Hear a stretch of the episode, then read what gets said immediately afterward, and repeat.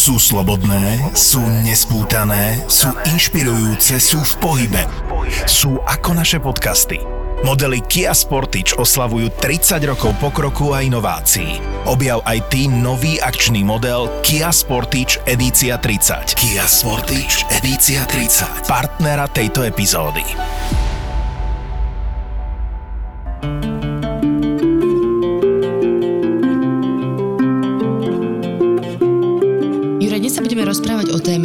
Zaujala samotného Shakespearea a to je Vojna rúží. Kto tam figuruje?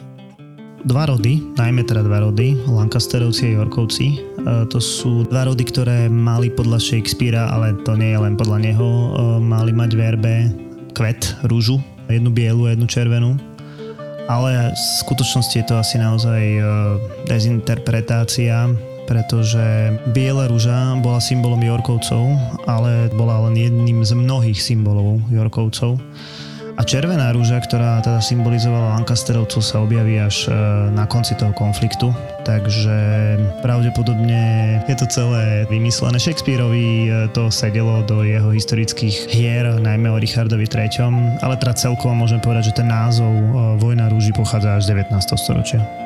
Takže budeme sa rozprávať o vojne rúží, ktorá vlastne vôbec nebola vojnou rúží. Áno, išlo v skutočnosti o anglickú občianskú vojnu, môžeme povedať prvú občianskú vojnu v Anglicku. To neznie zase až tak strašne zaujímavo, mm. ale sú tam veľmi zaujímavé postavy a už len e, rod Lancasterovcov v podstate pripomína rod Lannisterovcov, tak zase raz môžeme vytiahnuť, že to budú také britské hry o tróny a v skutočnosti budú ináč. Hej, hej, hej. Ja by som dokonca povedal, že Game of Thrones sa nechal inšpirovať e, touto, špeciálne touto etapou anglických dejín, pretože to veľmi pripomína Game of Thrones. No a ja ešte teda pripomínam opäť, že extra dodatočnú časť aj k tejto epizóde, kde sa rozprávame o tom, čo by bolo, keby sa niečo stalo alebo nestalo. Opäť nájdete na slovenskej podcastovej aplikácii Toldo, ktorú si môžete stiahnuť, môžete cez ňu počúvať podcasty a zároveň, keďže je to ako extra obsah, nás tam môžete podporiť v tvorbe podcastu Tak bolo.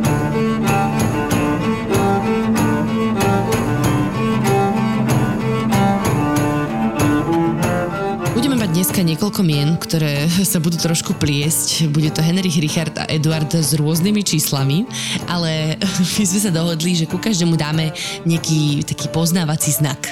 Čiže začíname pri Henrichovi VI, ktorý patril do rodu Lancasterovcov a pri ňom máme taký poznávací znak, že bol slabomyselný. Áno, najprv si teda povieme niečo o ňom a potom teda ako vstúpil do dejín v rámci vojny rúží. Henrik VI sa stal kráľom už ako 9-mesačný a to naozaj bude veľmi komplikovať jeho nejaký akože nástup na trón, pretože v dobe jeho detstva ho zastupia rôzni šlachtici a tí samozrejme budú nejak tak parazitovať e, na, na tej vláde, respektíve budú vládnuť pomerne uh, intenzívne za ňom. On bude vládnuť e, v čase, kedy bude vrcholiť storočná vojna, čiže vojna medzi Anglickom a Francúzskom a napokon teda práve jeho možno zlá politika politika bude viesť k anglickej prehre a to vlastne spôsobí u neho šialenstvo alebo slabomyselnosť. No jednoducho upadne do hlbokej depresie, dokonca teda v istom bode nebude vedieť ani vstať, hej, čiže dostane sa do akéhosi katatonického stavu a neskôr teda bude schopný chodiť len s nejakým doprovodom. To bude trvať asi 1,5 roka.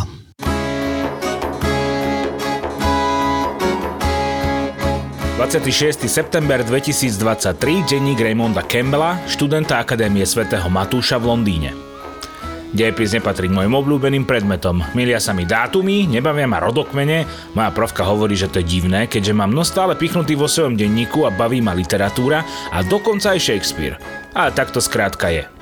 Preto ma šoklo, keď na minulý týždeň na dejepise začala rozdávať témy na referát. Vraj o významných britských panovníkoch, strop, nič horšie si už nemohla vymyslieť. Ale potom za mnou prišla a povedala mi, že vie, že s dejepisom straglujem a že by preto vybrala niekoho, kto by ma mohol zaujať. Henricha VI. Asi čakala, že predvediem môj happy dance, ale netuším, kto týpek je. Teda netušil som. Referát už mám napísaný a musím priznať, že ma to tak zaujalo, že som sa rozhodol si ho sem prepísať. Bol to celkom čávo, ale to som tam profke napísať nemohol. Tak som to napísal takto. V 15. storočí v čase zvratov a vojen žil anglický kráľ menom Henry VI. Bol posledným panovníkom z rodu Lancasterovcov. Keď mal len 9 mesiacov, stal sa kráľom Anglicka po smrti svojho otca v roku 1422. Vládol v období, keď dve súperiace kráľovské rodiny, Lancasterovci a Yorkovci, začali bojovať o trón v sérii konfliktov známych ako Vojny rúží. Za jeho vlády Angličania stratili väčšinu držav vo Francúzsku. Henrich bol výnimočný nielen svojim postavením, ale aj svojim osobným životom. Bol známy tým, aký bol cnostný a veľa sa modlil. 8 rokov sa mu nedarilo splodiť potomka, čo ho vystavilo posmeškom a povesťou najcudnejšieho muža sveta. Hovorilo sa, že až do svadby bol panic a ani po nej nevedel ako na to a čo má v spálni robiť so svojou manželkou Margaretou. Tieto informácie odhalila britská historička Lauren Johnsonová. Toto som tam dal, aby profka videla, že som si o tom čo prečítal, lebo od nás fúr chce, aby sme veci zdrojovali. To ak som zdrojoval. Ale pokračujme. Podľa Johnsonovej, keď sa kráľa kráľovná počas svadobnej noci pobrali do spálne, neboli tam sami. Toto mi odrazilo dekel, keď som čítal. Dvorania kráľovi asistovali pri lôžku a radili neskúsenému a hamblivému vladárovi, čo má robiť. Tu treba povedať, že týpek mal vtedy 24, chápeš? 24. Keď dvorné dámy opustili spálňu, kráľov sprievod tam zostal a všetko sledoval. Tieto intimné chvíle boli pod dohľadom asistentov, ktorých by sme dnes mohli označiť za sexuálnych koučov, ktorí mali za úlohu naučiť kráľa správnym postupom. Napokon takto, pod ich dohľadom, kráľovský pár splodil syna, ktorý však tragicky zahynul v boji vo veku 18 rokov. Treba ešte spomenúť, že Henrich trpel psychickými problémami. V roku 1453 utrpel závažný psychický záchvat, počas ktorého bol neschopný rozpoznať svoju vlastnú manželku a novonarodeného syna. Toto obdobie duševnej choroby trvalo viac ako rok a viedlo k politickým nestabilitám, keďže jeho manželka Margareta a ďalší dvorania sa snažili zmocniť moci. Henrichovo duševné zdravie sa nikdy úplne nezotavilo, čo viedlo k jeho postupnému úpadku a nakoniec k jeho uväzneniu a smrti v Tavri v roku 1471, keď mal 50 rokov. To je koniec. Zajtra z toho dostaneme známky. Som zvedavý, ako to so mnou dopadne, ale hádam dobre. Som rád, ako mi profka vybrala. Bolo to vlastne zaujímavejšie, ako som si myslel. V čase teda, keď bol Henrich VI a to možno nejako najhoršie, tak mal celkom šťastie, že sa asi dobre oženil, uh-huh. alebo ho dobre oženili. Oženili ho s takou šľachtičnou Margaretou, ktorá pochádzala z francúzského rodu Anjou uh-huh. a ona na rozdiel možno od neho bola celkom schopná vládkynia a schopná kráľovna, a takže veľakrát za ňo dohadovala rôzne díly a rôzne zmluvy a vlastne ona ako keby tak viedla to kráľovstvo viac menej, nie? Veľmi rýchlo pochopila, ako ovplyvniť e, Henricha a naozaj naozaj veľakrát zasiahla do dejín, e, viackrát ho vyslobodila, zorganizovala armádu, nehovorím teda, že priamo ona bojovala, ale skôr takým tými diplomatickými stykmi, najmä teda napríklad s francúzským kráľom alebo s francúzskými šlachticami e, a inými šlachticmi dokázala naozaj na svoju stranu dostať pomerne dostatočné množstvo vojakov a, a zasahovať e, naozaj v prospech svojho manžela. No ale ako si už spomenal, teda storočná vojna vrcholí, v Londýne to vrie, šľachta si tam robí čo chce, pretože veď krajina je v rozklade viac menej po 100 rokoch bojov a dojde k takej vzbúre, zaujímavej, ktorá sa volá vzbúra Jacka Kejda. Uh-huh. To bol taký sedliacký burič, ktorý teda predložil kráľovi požiadavky, že aby on sa vzdal svojho nároku na trón a aby sa na trón naopak dostal Richard z Yorku. Tu sa dostávame k tomu prvému konfliktu rodu Lancasterovcov a Yorkov Lancasterovcov. Tak prečo práve Richard z Yorku, že odkiaľ sa nabral? Lancasterovci odozdovali svoj pôvod od Eduarda III., kráľa, ktorý vládol ešte pred 40 rokmi. A s tým, že teda pochádzali od tretieho syna Eduarda III. Hej. Viac menej e, vládol Henrich IV., Henrich V., čiže dedo a otec Henricha VI. a nikto s tým nejaký zásadný problém nemal. Ale ako náhle príde na scénu Henrik VI, tak e, prichádza spomínaný Richard z Yorku, ako mal nárok takisto na trón. Hej. Od... Dokonca si mi hovoril, že z dnešného hľadiska asi Yorkovci mali možno aj väčší nárok ano, na ten trón ano, ako Lancasterovci? Áno, pretože Yorkovci boli vlastne prepojení hneď s dvoma Eduardovými deťmi, to znamená, že z dnešného hľadiska by to bolo, bolo asi logickejšie, aby Yorkovci boli králmi, ale teda princíp je ten, že ja som teda z rodu, ktorý má kráľovskú krv v sebe a ty si neschopný král a pozri sa, tu je ľudové povstanie a jednoducho odstup, respektíve ja budem vládnuť za teba, hej. Jednoducho, e, oni dve sa naozaj nemuseli a ten konflikt bola naozaj otázka času. Áno, ja už len dodám, že tá vzbúra Jacka Kejda, ono sa potom neskôr e, zistilo, že Richard z Yorku vlastne stál za tým celý čas, že on to inicioval, on tým ľuďom akože podhadzoval tie myšlienky na to, že kráľ je neschopný, vyberte si mňa. Aj tento podcast bude lepší, ak budete počuť nejaký hlas. Príďte voliť. Príďte voliť. Aby nerozhodovali za vás iní. Príjemné počúvanie vám praje iniciatíva Nestrať svoj hlas. No, ale teda dostávame sa do bodu, kedy naozaj začína vojna rúží v roku 1455. Ty si spomenul už o tom, že ako keby za túto vojnu rúží teda môže konflikt samozrejme medzi Lancasterovcami a Yorkovcami. Po druhé sme sa bavili o tom, že za to môže prehra Angličanov v storočnej vojne, alebo teda neschopnosť Henricha VI. No ale zároveň sa dostávame aj k takému tretiemu fenoménu a to, že v anglických mestách začiatkom 15. storočia nastávajú veľké spoločenské zmeny. Presne tak, na scénu prichádza úplne nová spoločenská trieda a to je vlastne akási e, stredná šlachta. To znamená, že ľudia, ktorí sú... Obchodníci? Kupci? Po, povedzme, že obchodníci, kupci a zároveň teda rastie počet obyvateľov v mestách. Tí sa takisto venujú hlavne obchodu. No a tá mm, štruktúra moci, ktorá tu fungovala v predošlé storočia, jednoducho mm, je nutné, aby sa zmenila, ale samozrejme ľudia, ktorí sú pri moci, čiže tá vysoká šlachta sa bráni. E, naozaj 15. storočie alebo začiatok 15. storočia v Anglicku je obdobie turbulentných zmien a pomerne dosť veľkého chaosu, relatívne vysokej kriminality, naozaj prejsť z mesta do mesta bez toho, aby vás prepadli, nebolo úplne možné. Bolo to spôsobené aj tým, že tá ústredná kráľovská moc nebola nejaká silná za toho Henricha VI. V Anglicku bol naozaj dosť veľký chaos. Jasne, to nahrávalo samozrejme tej občianskej vojne, čiže dostávame sa k nejakej prvej fáze vojny rúží. Tá trvala 5 rokov, odhrali sa tam asi nejaké 3 bitky, ale neboli úplne až také významné. Skôr si hovoril, že to boli také pouličné bitky. Ono to začne e, naozaj, e, ako som povedal, král Henrik VI jednoducho musel rešpektovať toho Richarda. Pozval ho na jedno stretnutie naozaj vysoko postavených šlachticov do Lestru, e, známe bašty Lancasterovcov a bola to jednoznačná pasca pre Richarda z Yorku. Samozrejme on to pochopil, ozbrojil sa, no a už v uliciach v podstate pred Lestrom došlo k nejakej prvej potičke. Tento bod naozaj v roku 1455 sa dá považovať za začiatok vojny rúží. To znamená niekoľko desiatok mužov sa bojovalo, alebo bylo s ďalšími desiatimi, povedzme 50 ľuďmi a to je teda prvá bitka. Pri tejto bitke ale, pokiaľ viem, Richard z Jorku zatkne kráľa a teda vyhlási sa, že jeho rod bude pokračovateľom, vyhlási svojich nás, akože synov za nástupcov.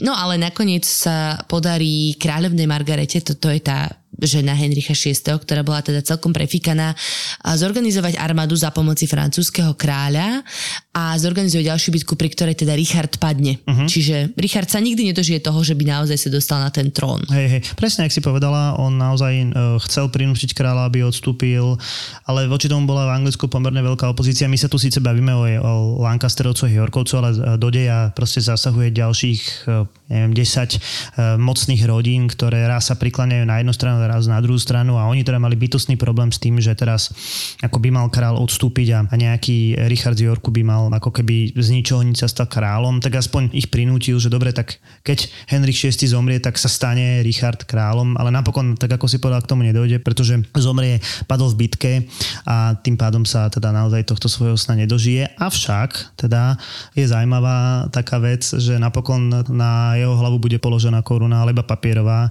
Legenda hovorí, že keď ho teda zabili v bitke, tak mu stiali hlavu a položili teda papierovú korunu na hlavu, aby, aby ho nejak potupili. No ale teda ostal po ňom syn, Áno. uh, Eduard IV. z rodu Jorkovcov, ktorý ešte nebude kráľom, to štvrtý samozrejme dostane až potom, keď sa dostane na trón.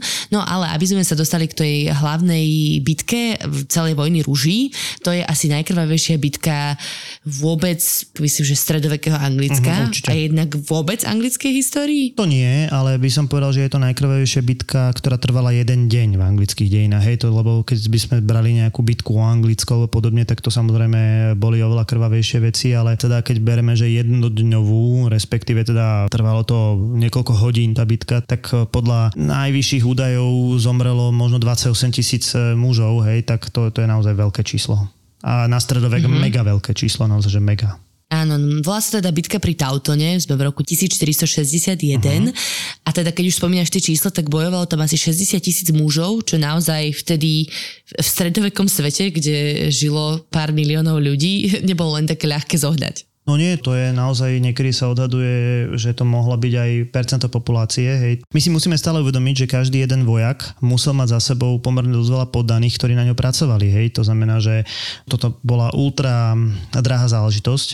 Dôležitý je samozrejme efekt tej bitky, alebo možno aj priebeh. Tá bitka pri Tautone, to je taká ako blízka obec, sa odohrá v snehu a svoju rolu tu zohrajú tí známi anglickí lukostrelci. To bola povedzme najdôležitejšia zbráň alebo najdôležitejší typ vojska pre anglickú taký, armádu. Taký ako Robin Hood, hej? Taký ako Robin Hood, naozaj oni mali také longbows, ktoré dokázali dostreliť pomerne do, do, do veľkej diálky a boli pomerne ničivé s tým, že my si to asi ťažko vieme predstaviť, ale už v tomto čase bolo treba pomerne dosť dobre rozmiestňovať tie jednotlivé časti armády, to znamená, že jazdu alebo pechotu alebo, alebo práve týchto lukostrelcov, pretože každý bol nejakým spôsobom zraniteľný, respektíve niekto bol rýchlejší, niekto bol statickejší, hej, takže tú armádu Jorkovcov bude viesť priamo Eduard, mladý chlap v nádhernej zbroji a proste dobre, dobre vyzerajúci.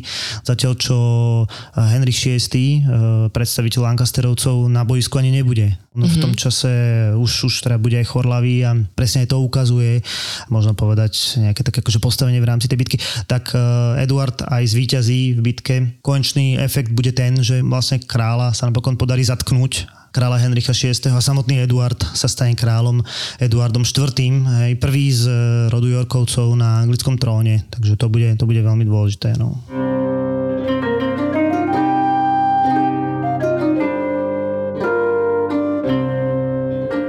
27. september 1471 Denník Anny z Ashfordu, dvornej dámy kráľovnej Margaret z Anžú. Ráno, keď sa slnečné lúče dotkli anglického vidieka, som stála v okne izby na poschodí kláštora nedaleko Tewkesbury. Z diaľky som videla prach stúpajúci k oblohe a počula zvuky bitky, ktorá sa odohrávala medzi dvoma mocnými rodmi. Jorkovcami a Lancasterovcami. Boisko bolo plné nástrach, výmoly, priekopy, kry a roztrúsené stromy, kde tu živé ploty, na okraji hustý háj. To všetko komplikovalo bitku a použitie nášho jazdectva. Verila som však v lancasterské víťazstvo. V boji bolo 6 tisíc našich mužov. Pravému krídlu velil vojvoda zo Somersetu. Uprostred bojoval Lord Venlock a ľavému krídlu velil Grove z Devonu. Uprostred bol aj princ Edward, len 17-ročný, avšak odhodlaný zvíťaziť za každú cenu. Naše vojsko malo výhodu, útočilo z vrchu.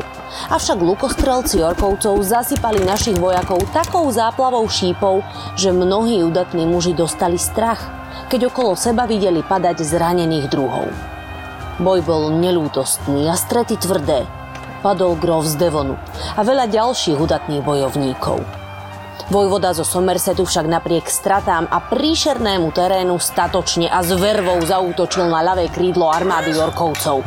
Tí ale prichystali lesť a vyčkali s ňou až do tohto kľúčového okamihu.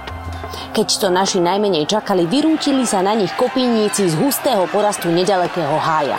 Bol to rozhodujúci úder, ktorý rozprášil našu armádu. Keď vojvoda videl, že už nie úniku, otočil vraj konia a s rikom pricválal k lordovi Venlokovi. Prečo si nič neurobil? Prečo si nám neprišiel na pomoc? Reval. Nepočkal vraj ani na odpoveď a zarazil lordovi bojovú sekeru hlboko do lepky. Všetko bolo zrazu stratené.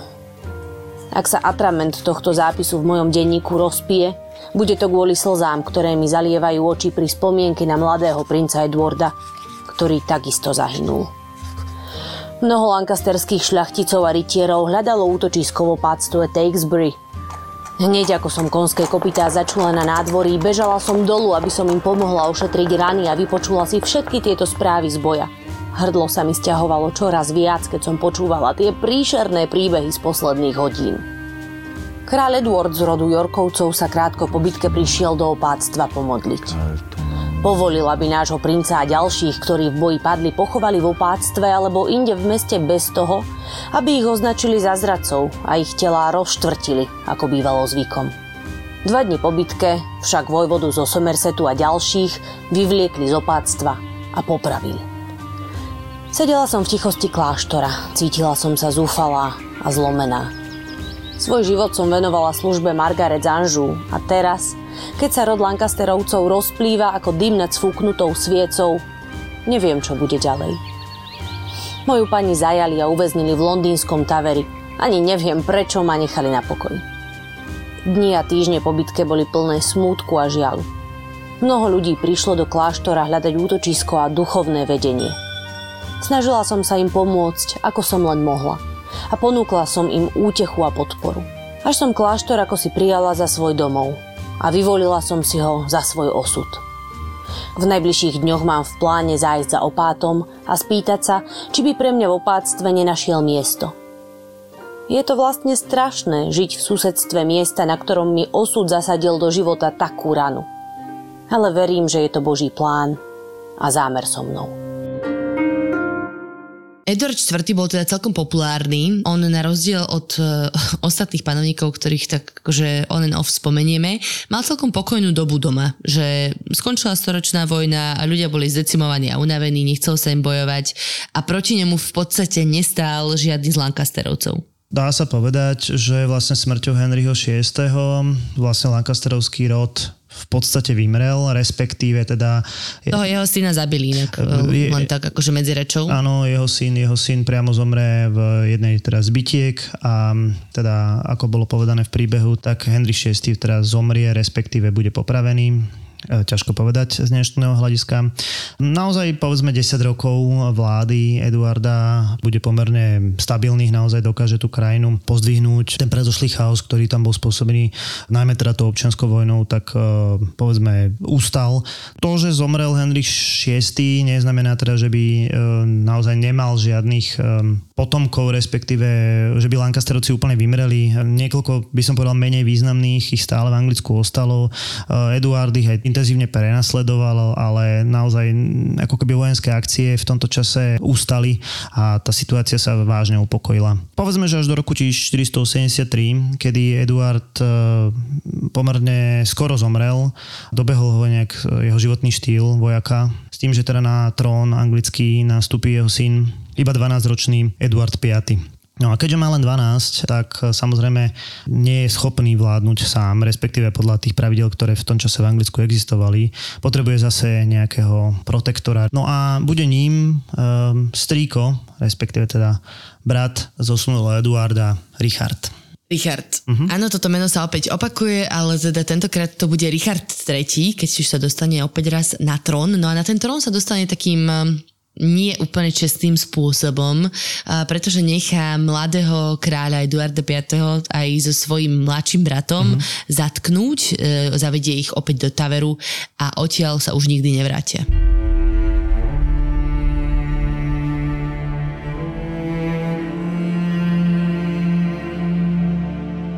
4. apríl 1674, denník Tomasa Clarka, kronikára v londýnskom taveri. Dnes som pri študovaní starých spisov našiel jeden zo zápisov niektorého z mojich predchodcov. Kronikár londýnskeho taveru si zrejme tajne zaznamenal udalosti, ktoré sa týkali zmiznutia princov Eduarda a Richarda v roku 1483. Našiel som tento zápis. Žijeme v hrade, ktorý je prestúpený tajomstvom, strachom a myhotavým svetlom sviec a faklí. Kamenné steny Taveru nie sú chladnejšie ani krutejšie ako hriechy, ktoré sa za nimi ukrývajú. Som už starý muž a videl som toho veľa. Veľa je mojou úlohou aj zapísať, aby sa pravda pre budúce generácie nestratila. Avšak veľa je mojou úlohou aj zabudnúť, aby sa pravdu budúce generácie nedozvedeli. Že by bol takým aj príbeh dvoch nešťastných princov, Eduarda a Richarda, synoch kráľa Eduarda IV. Čas ukáže. Smrť kráľa Eduarda zanechala kráľovstvo v chaose. Princovia boli mladí, starší mal 12 a mladší 9, možno 10 rokov. Potrebovali starostlivú, no i prísnu ruku, ktorá by sa ich ujala. A tá patrila ich strýkovi, Richardovi, vojvodovi z Gloucesteru. Richard je muž plný ambícií a túžby pomoci. Jeho oči sú ako temné jazero, v ktorom sa zračia tajomstva a nevyslovené túžby. Richard je známy svojou inteligenciou a politickou obratnosťou, ale aj svojou krutosťou a tvrdosťou. Roky som sledoval, ako Richard taktizuje, plánuje, ako opatrne našlapuje okolo trónu, ktorý tak vášnivo túžil získať. Je to muž, ktorý by pre korunu obetoval všetko. Muž, ktorý by zapredal aj vlastnú matku, aby dosiahol svoje ciele. Z opatrovníka mladých princov sa zakrátko stal väzniteľ a mladých princov zrazu za múrmi Taveru nečakalo bezstarostné dospievanie s chlapcov na mužov, ale nástrahy. Princovia boli v Richardových rukách ako marionety. Ich osudy boli v jeho moci. Hoci som ho poznal dobre, nebol som si istý, kam až zájde. Neraz, keď som nemohol spať, som vyšiel na hradby, hľadel som do temže a kládol som si otázky. Môže byť srdce tak tvrdé, že zradí vlastnú krv? Môže byť duša tak temná, že zahalí svoj svet do tmy? Dni plynuli a princov bolo v Toweri výdať čoraz menej. Počase už skoro vôbec nevychádzali z komnaty, až sa raz prestali objavovať úplne. Spočiatku im ešte z kuchyne posielal jedlo, ale počase prestalo aj to. Akoby zmizli. Vyparili sa. Ich osud je spečatený v tieni veže. Tu sa zápis skončil. Prešli roky, čo studené kamenné steny mlčali a skrývali temné tajomstvo. Že by až doteraz? Remeselníci, ktorí pred niekoľkými dňami začali prípravy na rekonštrukciu Bielej veže, narazili pri základoch schodiska na desivý nález. Dve malé, zjavne detské kostry. Napriek pochybnostiam sa zakrátko rozhodlo, že či ide o stratených princov a ich pozostatky, budú pochované vo Westminsterskom opáctve.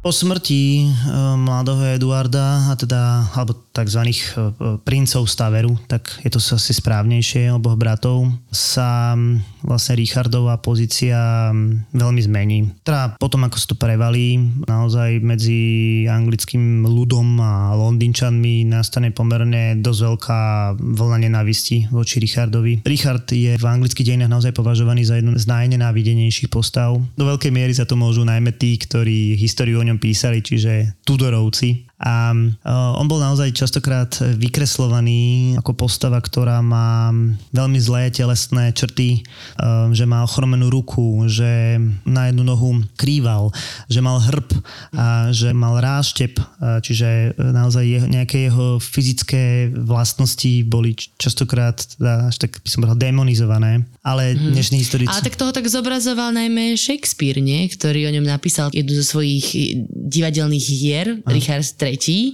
ktorá sa dokonca hrá, myslím, že aj v Bratislave na Shakespeareovských slávnostiach? Je to jedna hra, ktorú majú naštudovanú a v skutočnosti ako ten, ten obraz, dnešný obraz e, do veľkej miery ovplyvňuje práve ten obraz e, vytvorený Shakespeareom. Zoberme si, že medzi nimi e, je niečo vyše 150 rokov, tak to je niečo také ako keby, že my... Že nestretli sa osobne, hej, nemohol Shakespeare nie, vidieť, či má rašteb alebo nie. Nie, nie, to nie, ale akože princíp je ten, že to je niečo také, ako keby by sme rozprávali o štúrovcoch, hej, že proste vyberieme si nejakú mm-hmm. postavu, ktorú bude, budeme romantizovať alebo nejakým spôsobom demonizovať. Dnešní historici jednoznačne hovoria, že ten Richard III nevyzeral tak, ako to je opisované. Dokonca teda v roku 2013 sa pomerne veľkou náhodou našli kosterné ostatky alebo pozostatky samotného Richarda III v Lestri a teda ukázalo sa, že netrpel žiadnymi takýmito nejakými fyzickými deformáciami alebo, alebo deformáciami postavy. Naopak trpel nejakými vnútornými parazitmi, keďže sa tam našli mm-hmm. vajíčka týchto parazitov, takže e, mohlo to byť spôsobené zlou stravou, ktorá bola proste nedôkladne tepelne upravená. No. Možno ho niekto otravil. Udalosti Richardovej smrti sú pomerne známe. On e, teda bitke pri Bosforte padne a bude to samozrejme znamenať koniec e, Jorkovcov na anglickom tróne. On teda dva roky po smrti princov Stáveru bude čeliť naozaj veľkej opozícii vedenej Henrichom Tudorom. Mm, ten sa kde zobral? To je postava, ktorú sme zatiaľ nespomínali. Vlastne on je vzdialený príbuzný Lancasterovcov. Jednoznačne teda obhajoval alebo zastával túto stranu No a v budúcnosti bude ochotný e, spojiť rod Lancasterovcov a Jorkovcov s ňatkom. Takže e, Henry Tudor bude akýsi líder tej opozície voči Richardovi, naozaj veľmi nepopulárnemu. No a práve tá bitka pri Bosforte v roku 1475 e, vlastne rozhodne o tom, že Richard III priamo na boisku zomrel. A kruh sa uzavrel, kri- lebo ho porazil niekto, kto je spojený s Lancasterovcami. Hej, hej. Áno, akože on sa v tej samotnej bitke pokusí predniknúť e, celým tým bojskom a, a dojsť e, so svojimi elitnými vojakmi, najvernejšími spojencami úplne teda k samotnému Henrichovi a dokonca ho aj dostane tak akože na, do rany, ale e, napokon teda v samotnej bitke zomrie. A dá sa povedať, že to je koniec uh, bitky alebo vojny rúží, pretože napokon priamo na mieste, uh, kde Richarda zabijú, bude korunovaný nový král Henrich VII z rodu Tudorovcov. Tudorovci budú vládnuť ďalších 100 rokov v Anglicku e, s tým, že teda z tohto rodu bude pochádzať známy Henrich VIII, ale napríklad aj Alžbeta I. Obaja veľmi, veľmi silní vládári. Jasné, a o tých ešte bude reč. No a teda Richard III nemal žiadneho syna, ktorý by ešte rozbehol vojnu rúží na novo. Richard mal syna Eduarda, ale Henrich uh, Tudor, respektíve teda Henrich VII spojí Lancasterovcov a Yorkovcov svadbou s Albertou z Yorku a tým v podstate ukončí uh, sváry medzi týmito dvoma rodmi. Uh, niektorí z Yorkovcov samozrejme s týmto sňatkom nesúhlasili, takže ešte tu nejaké tak akože by som povedal low na nich bude pokračovať, ale teda môžeme kľudne povedať, že vojna skončí v roku 1485, čiže po 30 rokoch konfliktu zavládne v Anglicku mier. My teda rozprávame o 30 rokoch konfliktu, ale teda v skutočnosti sa bojovalo dohromady iba niekoľko mesiacov. Za tých 30 e, rokov tam bolo 20 bitiek, čo je teda pomerne dosť. Zároveň musím povedať, že počas tejto etapy Anglicko dosť stratilo na prestíži e, z hľadiska nejakých takých európskych záležitostí. Samozrejme... Tak ale oni nemali bohvie ako prestíž po prehratej storočnej vojne už. Áno, áno, jasné, toto bola dôležitá vec, že teda tú storočnú vojnu prehrajú, ale zatiaľ čo vlastne pre, e, ešte počas storočnej vojny alebo povedzme v storočí predtým častokrát zasahovali Angličania do európskych záležitostí práve počas vojny rúži budú zasahovať Francúzi alebo Burgundiania do anglických záležitostí, takže to nebolo úplne bežné a práve napokon teda Tudrovci to zmenia. Takže naozaj toto obdobie vojny rúži je v takom veľmi veľkom protipole k tomu úspešnému obdobiu Tudorovcov.